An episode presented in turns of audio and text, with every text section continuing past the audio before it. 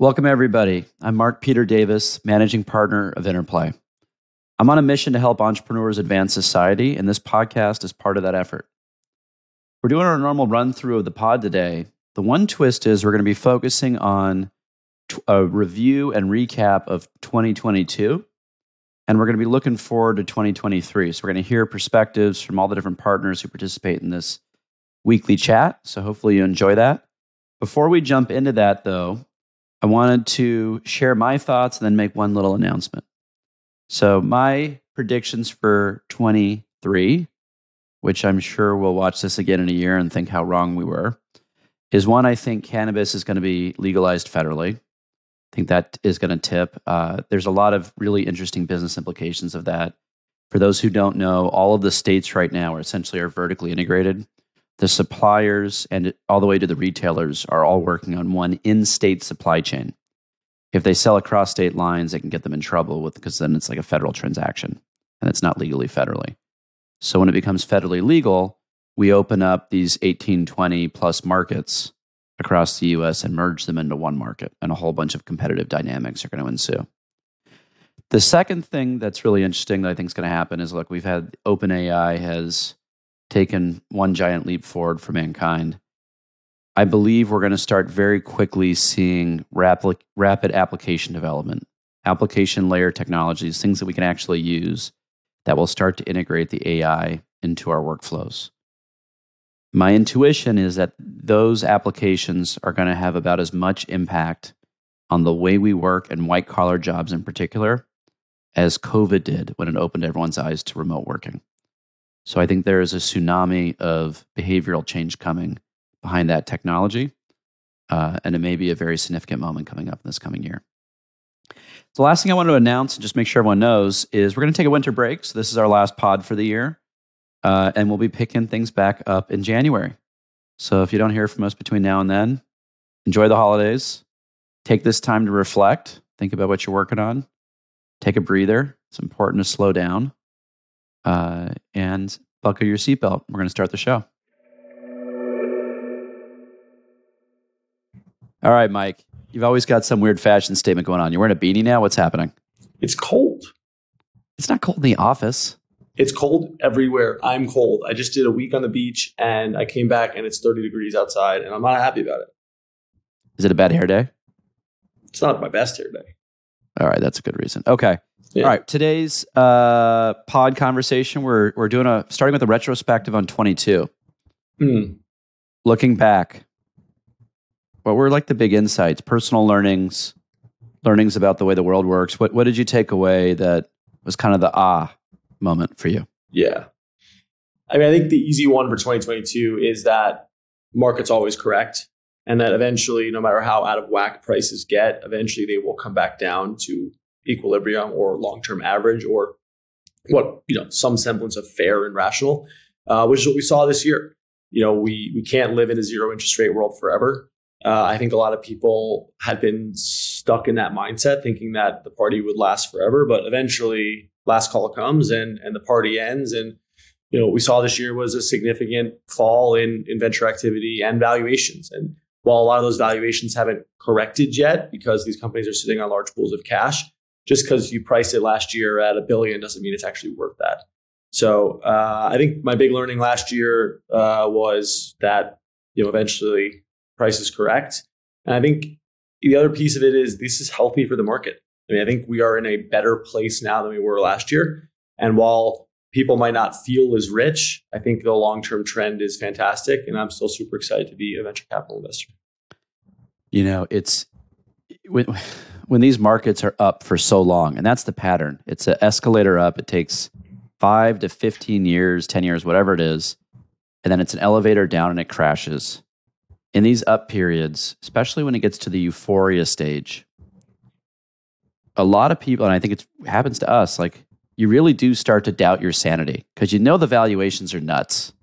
Yeah. You start wondering, all right, is this the new reality? Right. And we did a pretty good job. We made a couple mistakes. I think there's two companies where we got we, we we kind of got pulled into valuations that I think we rationalized a little too much.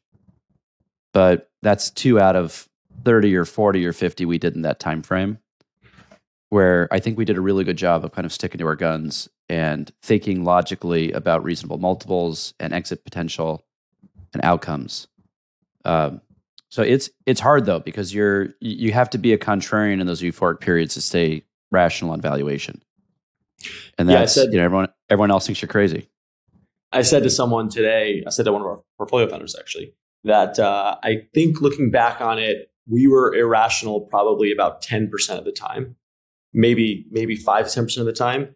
I think that the market was probably irrational forty to fifty percent of the time. Uh, and because of that, I do feel quite strongly that we'll have really good performance of the fund and, and, and we'll be what we'll, you know, we'll be fine. But, uh, you know, it just shows you that even someone who tries to stay sane in, in a crazy market like that, every once in a while, you know, you're bound to make some some sort of uh, of error. Yeah, and it's it's a uh, it it just takes a lot of discipline. I, I really I do think our team was a very powerful part of it, leaning on each other, keeping each other yeah. sane when people get drawn into things they were excited about. Um, but we, we had a good discipline through all of it. But it's very hard. It's very hard to stay true to your method when you feel like you're on an island. But in, yeah. uh, in hindsight, we were right. But, you know, you, you're crazy if you're not doubting yourself at some point, right? Totally. And so, this is a, a partner meeting format, right? So I think what we say to each other in the partner meetings, in the day, venture capital too, it is a competition, right? We are stack ranked against our peers. Yes, yep. the, the industry as a whole has to generate returns. But within the industry, L Ps, our investors, right, are looking at us and saying, how do they do versus their peers? So when I say we did... we acted irrationally ten percent of the time. I think the market was forty percent of the time. That means the market was exponentially more rational than we were. And hopefully that leads to returns that are far superior to our peers. Exponentially ir- less rational. Exponentially less rational or more irrational. Yeah. Yeah. Yeah. You know, I think we came, we came out of that pretty well, but that was one of those moments where, you know, we stuck to it, but you have to ask yourself, am I crazy? But we always talked our way back to fundamentals. You know, I think that's an interesting thing about us, um, and we talk about too often publicly, is that we kind of view ourselves as fundamentals investors in kind of this new age market, right? And th- that cross-section doesn't happen as much as people would think on the outside. Anyway, we're, we're digressing. Okay, uh, twenty twenty-two retrospect, thank you. All right, we're about to start the new year. Everyone's going to start making their predictions. I threw some probably... and fast forward twelve months and I'll look back and think, what an idiot, the ones I threw out earlier uh, in this pod. What do you got for twenty-three? What do you think is going to happen? How's the world going to change? Yeah, I think my first twenty-three one is, and this is, I'm going to say this on a limb, it's a it's a bit of a hope as much as it is it, it, me, it's something, a trend I'm starting to see, and also something that I, I really hope comes to fruition, is I think that we're starting to see, and I hope, that founders get more rational around what a realistic and good outcome is. We've talked about this on the podcast already. I think we lived in a world for, for the last two or three years, you know, more more recently, but maybe more like five years, where anyone starting a company was not happy unless they had a billion dollar outcome. And everyone came into every meeting saying, we're going to be the next multi-billion dollar company. And I think that mentality is really special, but it's very unrealistic. So I think my prediction is this is the year where founder rationality returns, and and with that, pricing of rounds returns. So again, back to just kind of simple math for you. If you're a founder and you raise a five to seven million dollar Series A in the thirty to fifty million dollar post money range, it's a great outcome. You you continue to hold optionality to sell that business and generate great returns for everyone. If you exit in the two hundred fifty to five hundred million dollar range, a very reasonable and unbelievable return, right? Uh, If you raise at eighty or one hundred on the A, your outcome has to be a billion dollar plus for those investors to see the returns they want to see. Extremely unlikely and extremely unrealistic for, you know, ninety-nine point nine percent of companies. So my first hope slash prediction is that we see more rationality return to founders and V Cs, right? We are just as culpable, if not more culpable, in this situation uh, right. to the market. But this is an interesting one. You've heard me say this a million times. You know, my phrase, the TechCrunch punch. You know, everyone's drinking the TechCrunch punch. I mean, when you're seeing these articles and the headline story are not the one percent of outcomes, the zero point one percent, and we're all obsessing over these people who have had these fabulous outcomes and their household names and everything else, people aren't getting their head around the real distribution of exits. Right? Yeah. A lot of the exits are sub one hundred million. Yeah. That's not how people think about it. They think it's like a billion or bust. And those are outliers of outliers. Totally. Not saying they don't and happen. Really, often those founders are making more money than the founders who are selling their businesses for multiples more. It depends on how they finance, for sure. Yeah. But yeah, it's a it's it's a big thing. So coming in with a little bit of sobriety, getting undrunk on the TechCrunch punch, I think is a good thing for everyone in the market. Uh, we can get back to the found the fundamentals of building innovation and improving society a little bit. All right, what else you got for twenty-three? What else? What else do you think is going to happen?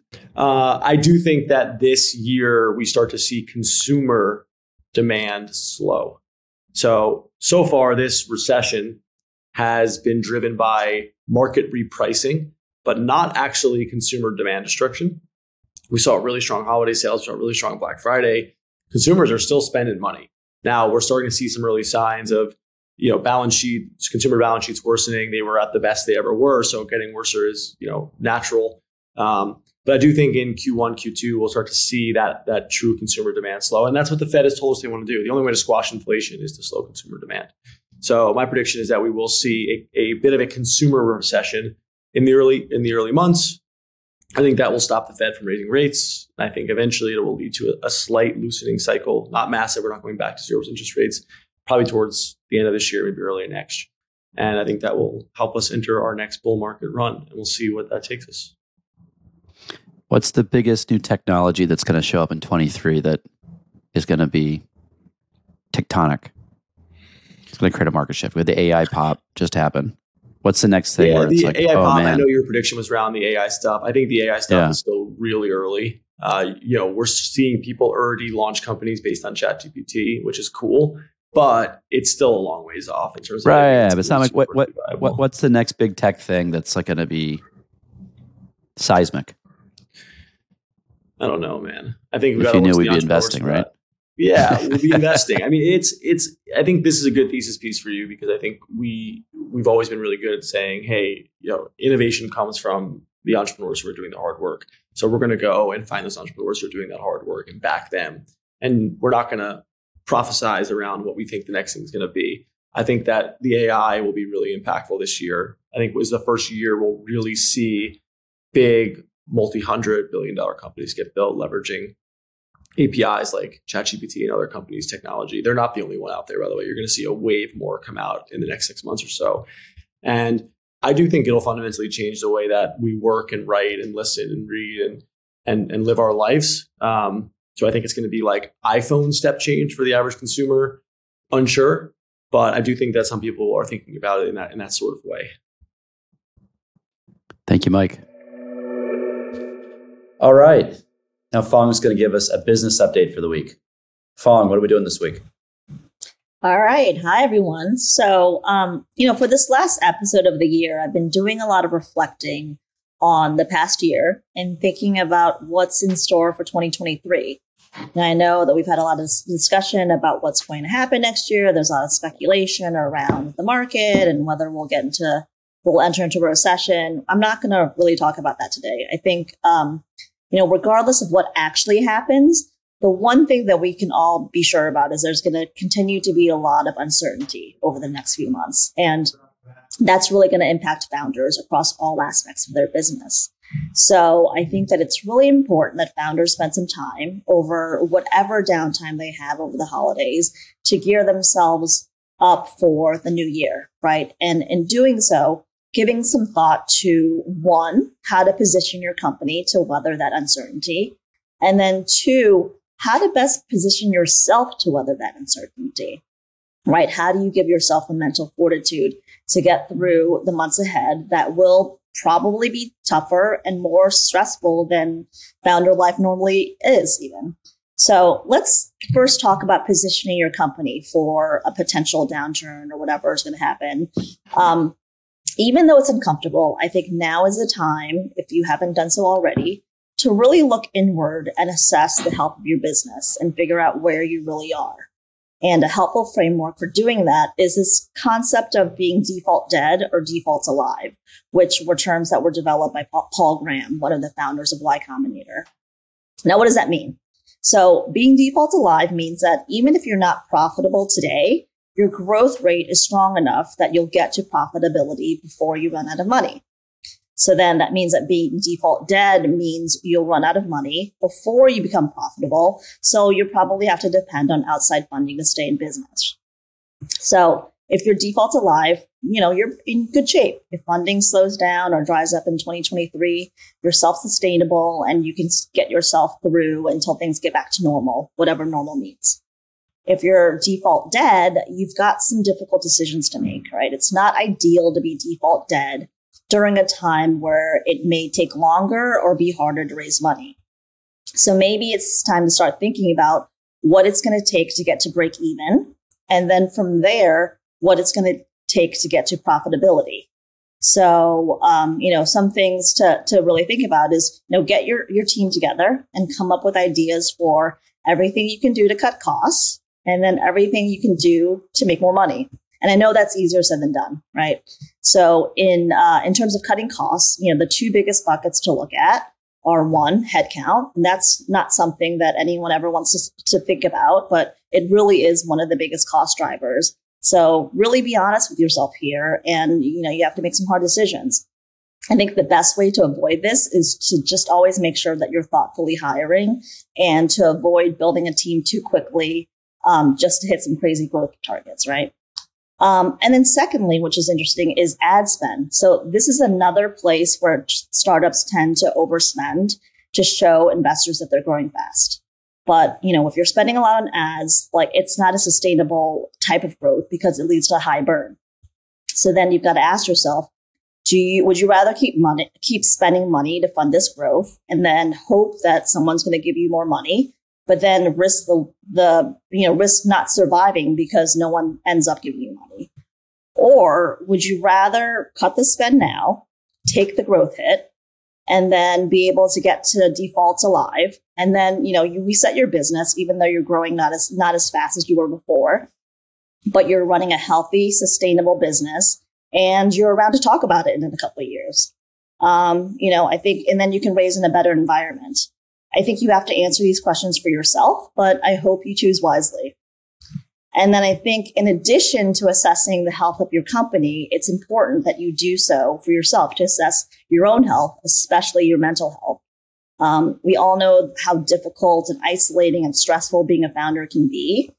I know there's there's studies that say that over seventy percent of founders report some mental health struggles. And I think it's safe to say that, um, you know, the added uncertainty in the market will only make it even more stressful. So it's really extra important to be vigilant about focusing on your own mental health. It's really the best uh, investment you can make in your own business. So really take the next couple weeks to figure out how you're going to do that for twenty twenty-three. You know, some things to think about is to connect with other founders. Being a founder can be really isolating. So sharing your experience with a peer group can counterbalance that. Um, and then at the same time, you know, keep your connections with friends that have nothing to do with your business. Don't let your whole life be about work. I think having these friendships that can offer you support outside of your identity as a founder is super healthy and really important. And then, you know, last thing, sleep, exercise, eat right, don't drink too much, you know, seek help if you need it. It's all the basics that apply to regular, normal humans also apply to superhumans like founders. So um, keep that in mind, take care of yourself. And yeah, those are my thoughts as we head into the holidays. I hope everyone has a great one. This is a terrific set of topics. And I think relevant, not only now, especially the second half, but always for founders. It is, um, I view founders, myself, others as business athletes. And you kind of have to have this mindset that you're training to perform in your role. And so this taking care of your body and your mental health is actually aligned with getting you to your business goals. I used to think they were in um, they were in kind of a fight with each other, right? Like, I, am I working out, which is taking me away from my work? Or am I maximizing the amount of time I'm, I'm being productive? Now it I seems like exercise- a luxury that you can't don't have time for, right? Right. Now I view exercising as an investment to help me be more effective. Mentally, physically, when I'm working. Um, I wanted to come back. I think a lot of people, I want to touch on everything you kind of said.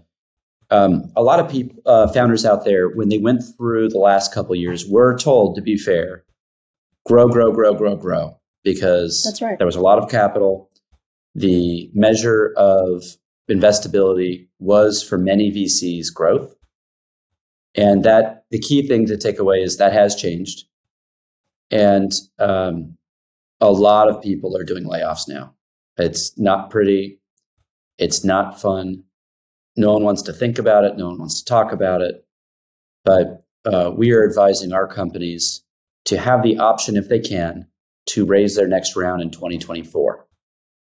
And for many, that means uh, making pretty deep cuts into the team and not optimizing for growth, but optimizing for operating metrics and stability of the business. So that's that on that piece. Yeah. Um, just to kind of share the internal Interplay messaging with other folks out there. Um, and that's awful, right? But I'm, I'm hoping we can help start new businesses with, coach, hire some of the people who get uh, released, because very often they're incredibly talented people. Um, the uh, second thing I would that you touched on that I would reinforce is the mental health piece. I think it is the single cheapest investment you could make, no matter what it costs. Uh, you know, if you have good mental health and you make decisions just a little better, it's R O I all day, right? Let's. There are programs out there that people can join. Uh, we're, we're supporters of Venwise. For those who don't know it, it's probably the largest uh, community of entrepreneurs in the country. Uh, it's been around for over a decade, and they uh, do really high. Ca- it's high caliber founders. Almost all have raised substantial amounts of money. It's a lot of the big name companies that people know are in there. And it's the kind of the private space where founders talk to other founders to get advice in very structured, insightful environments, typically with, you know, executive coaches moderating. It's the real deal. So if you can get into that, no brainer. Um, the thing to know about the, the Venwise and other types of any type of mental health community is it doesn't matter what it costs you. If you make one hire a little bit earlier, one layoff a little bit earlier, you've already paid for the entire program for the year. And the reality is you're going to get, you know, typically get ten x that in value. So it's literally the best investment you can make as a founder, in my opinion. Um, so yeah, I think there's a lot to this. I think this is the time for everyone to do a reset. Uh, I'll add one last little bit of advice on this for mental health. Uh, in my earlier, younger days when I was, ex- you know, exclusively a founder before I was doing V C and now, you know, um, a whole platform and a whole ecosystem, I used to try to work my tail off through the holidays. And my thinking was, I'm going to get ahead because I'm willing to do it. The problem is no one else is working. And so your productivity, because you're trying to interact with other people, and most times it's like you're sending an email, you're not getting a response, is really low. And it will drive you mad. So I think the better investment for folks is to take this time, unless you have specific things you can actually achieve, right? Or customers that need support, to really take this time to, uh, while everyone else has a social contract that everyone's off, invest in your mental health, think big, think about who you are, think about mistakes you made, things you did right, people you're, you, you know, you, you're grateful for what they've done for you, and reset on all of that and come in fighting in January. For sure. I, I find this week, the kind of the week before Christmas and New Year's, one of the, the most productive weeks um, of the year. You know, not not productivity in terms of how many emails I get answered or um, anything, uh, you know, more traditional, but really being able to take the time to step back. You're in the details every day of your business, and really give yourself time to step back and think big picture, um, you know, both in terms of business and your life and your, your personal life in general. This is a good one. Thank you, Fong. All right, now we're going to jump over to Chris, who's going to give us a twenty-two retrospective and some st- thoughts about the world going into twenty-three. What do you got, Chris?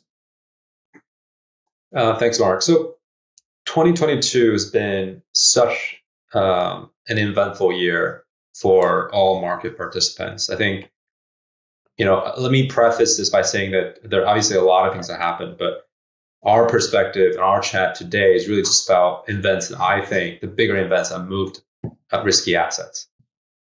So the, the first thing is um, the one that we talk about every week, which is inflation, Fed interest rate decisions, and the re- and related the strength in U S dollars, and of course uh, the broader market pullbacks. Just to just to recap a little bit, we we started the year basically with S and P at the historical highs, forty-eight hundred. That March hit, inflation became a real worry, and negative sentiment started to take hold.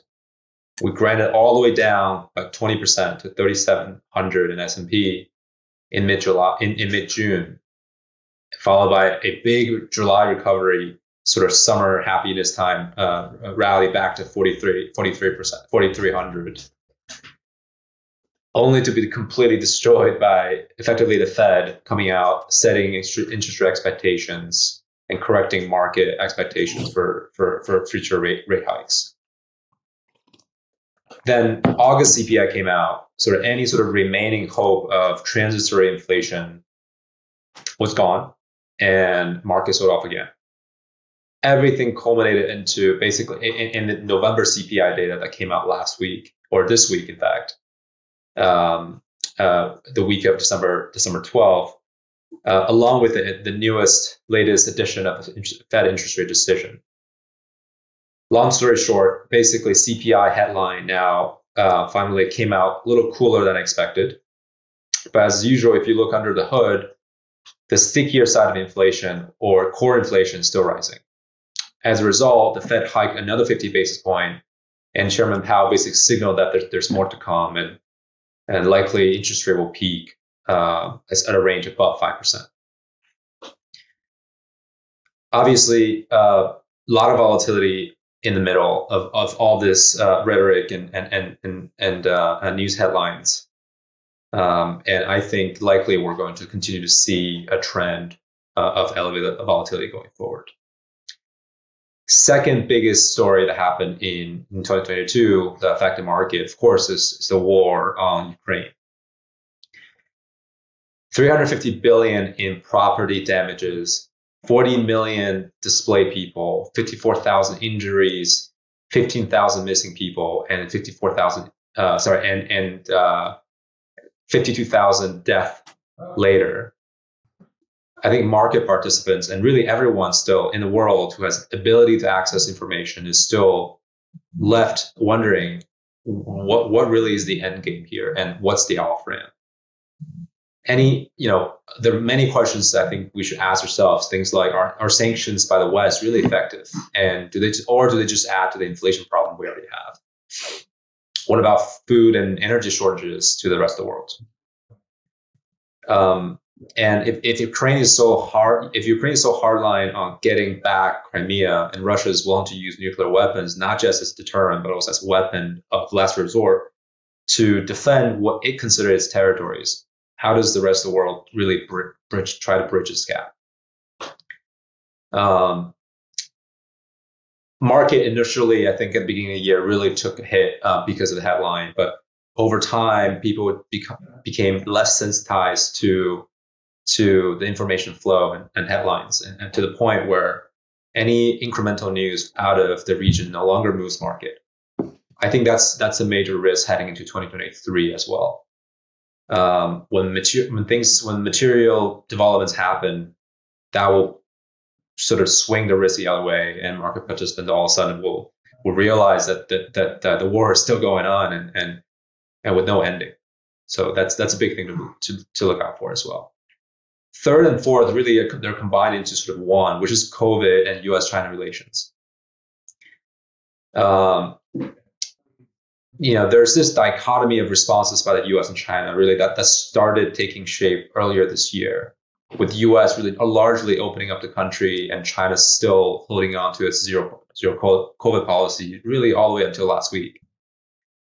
Um, what we had, the world, the rest of the world basically had, as a result, major supply chain disruptions, and, you know, the Chinese economy has materially weakened.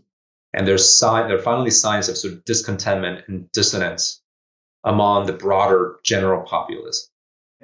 There are also troubles in the real estate market. Uh, there's a real flight, or attempted flight, of capital away from China, mainland China. Um, And at the end of all that, China's G D P is now expected to grow only three percent in twenty twenty-two. And to put that in, to put that in context, that's not much that, that's not much higher than a real developed country like the U S with real G D P expected in twenty twenty-two at two percent, despite all the inflation problem that we've had. So, and of course, along the way, we've had, you know, Nancy Pelosi's visit to Taiwan, Xi Jinping's elected General Secretary of China for the for the unprecedented third term, and all the U S sanctions on China for, for various different causes. So where does that leave us really for twenty twenty-three and beyond is, is the question to ask. That's my quick summary of what happened this year. You know, of all the stuff going on, I I think everyone's heard all of this. But just to take a moment and think about the fact that the people in Ukraine, it's not a stat. These yeah. are, each of those deaths, each of those displacements is families going through real, frankly, fairly unimaginable hardship, I would say largely to Americans and other people who are not in war zones or have not grown, lived in war zones. Um, very heavy stuff. It's easy to blush over as a data point. I know, so you're doing that. But it's... Uh, the real human tragedy with that is unfathomable. Anyway, please continue. So what, what uh, happy news do we have for twenty awaiting us for twenty twenty-three? Uh, it's very obviously incredibly difficult to predict geopol- geopolitics and any events that fall out from there. So I'll, I'll, I'll stay with what I know and, and what I think likely would happen in the financial market, which is that I think interest rate will likely rise, will have to rise by another one hundred to one hundred fifty basis point here in the U S to largely to combat inflation and to uh, cool down demand um, and really reset the bubble that we lived in in the past ten, twenty years with free money. Um, that will hopefully bring down the year-on-year inflation back to somewhat normal, three to four percent. I know the Fed's target is still two percent. I think that is going to be very difficult to achieve. If you do the math, that means it's about zero point one percent month on month inflation, all in, including the predictable or less predictable uh, food and energy and more predictable core inflation. I think that target is uh, uh, is going to take longer to, to get to because we've got, again, ten to fifteen years of just free money accumulating, and that is going to take more than just a year to, to, to absorb.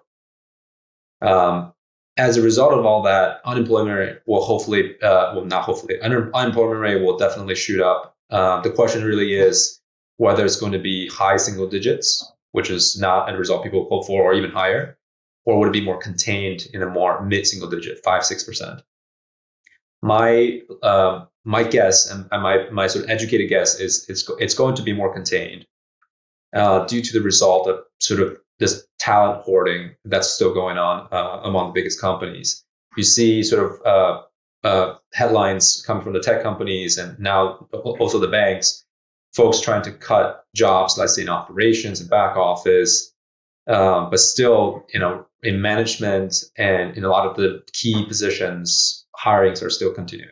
So I think that's likely a trend that's going to continue into next year. Um, there's no broad-based layoff as of yet, and I really don't see that happening, given the cash reserve, given um, where the economy is at currently. Beyond the U S, I think uh, China, there will be a real recovery in China now that um, finally COVID uh, uh, zero is, is is is in the past. Um, Obviously, a lot of unrest due to uh, new virus uh, infections and potential death and hospitals getting run over. But I do think, um, given uh, you know China's response in sort of early period of the COVID, I think these things will be eventually resolved, maybe with temporary uh, solutions, temporary temporary hospitals, and emergency supplies, uh, uh, sort of easings in the government. So I do think in a, on, on the broader economy, things will recover, and it, it is short-term positive for China for sure. The war is, I think, the biggest question mark, and that's going to remain the biggest uh, risk events in twenty twenty-three. There is no off-ramp yet. There's no um, a, a date which every party has to come in and and and, and decide something. Uh, that's continued to be dragged on till, in my view, is potentially for the remainder of twenty twenty-three as well. So I, I hope something will get resolved, but the lot more likely scenario is that that's going to drag on and potentially at a smaller scale um, in in uh, into twenty twenty-three, deep into twenty twenty-three. That's my, that's my outlook. It kind of sounds like uh, the the common throughput on your twenty-three prediction is an unwinding. We had a whole bunch of buildup for a long period. Things snapped in twenty-two, and there's an unwinding of too much capital, zero COVID policy, unknown war dynamics. So there's just it's it's going to kind of be a play out year. Now, the wild thing is, those are the dimensions we know about. There's always the black swans yeah. around the corner. But all of those, exactly. I agree with you, I think are not overnight playouts. And I, I also really appreciate you touching on the job issue. Um, there's two narratives in the market, and it's hard for folks to reconcile them, that it's really hard to find talent and everyone's laying everybody off. And those two don't yeah. really go together until you think about it as two labor markets, right? Yep. For some jobs, it's hard to find talent, and other jobs, uh, you know, I think a lot of companies are going to keep cleaning house as much as they can. You know, there's politics in the labor market, right? If you're a public company C E O, you don't want to spook your investors doing a layoff when you're the only company in town doing a layoff. Market's hot. Yeah. No one else is letting anyone go, and you do a big riff. It's going to shake your pri- your share price. You might lose your job. In this market, anyone yeah. who's been sitting on the sideline thinking about doing it, they look smart. They look disciplined doing layoffs now. And so I think there's going to be, again, an unwinding of a lot of potential, you know, overhiring, any decisions that were made around a growth economy, layoffs that maybe companies wanted to do a while ago, I think are going to be all coming to bear in Q one to Q two. I think we saw tech lead a little bit of a vanguard strategy on this, but other industries mm. are here to follow. That's my guess. Yeah, I mean, to add to your point too, I think uh, when we talk about unemployment, a lot of people tend to focus on layoffs, but and, but forget about there's another way to to cool inflation and and and be more fiscally responsible, which is to cut salaries. So um, I that's the that's historically a more difficult thing to do. I think yes. it's stickier. It's it's harder to cut salaries than just to lay off people, but potentially that's a more sensible thing to do in the current economy, where talent is still hard to find. Real talent is really hard to find. So you want to find a way to keep them, but help them sort of help the talent also adjust mentally uh, or reset expectations on, on earnings, or at least temporary earnings, and um, and just sort of cut bonuses uh, across the board. Like that's we're, we're kind of already seeing that from headlines this week coming coming out of Goldman and, and Morgan Stanley. And um, it's not just about laying off people. It's it's resetting salaries and and really uh, resetting salary growth. That's that's that's potentially what will happen next year. Again, another confusing paradigm: dialing salaries down while inflation goes up. Right. Yep. That's a that's the way to that's to, a profitability squeeze for future inflation. Exactly. Employers, employees. Mm-hmm. Lots to lots to come. I have a feeling you're going to be all right about a lot of this, uh, but we will see. Thank you, Chris. A uh, quick reminder for everybody, Chris is an S E C-registered R I A, so nothing he has said should be construed as financial advice. All right, everybody, that's a wrap. Hope you enjoyed today's pod. Uh, we are, reminder, going to be taking the holidays off, so we'll see you back in January. If you need anything in between, hit me on Twitter at M P D.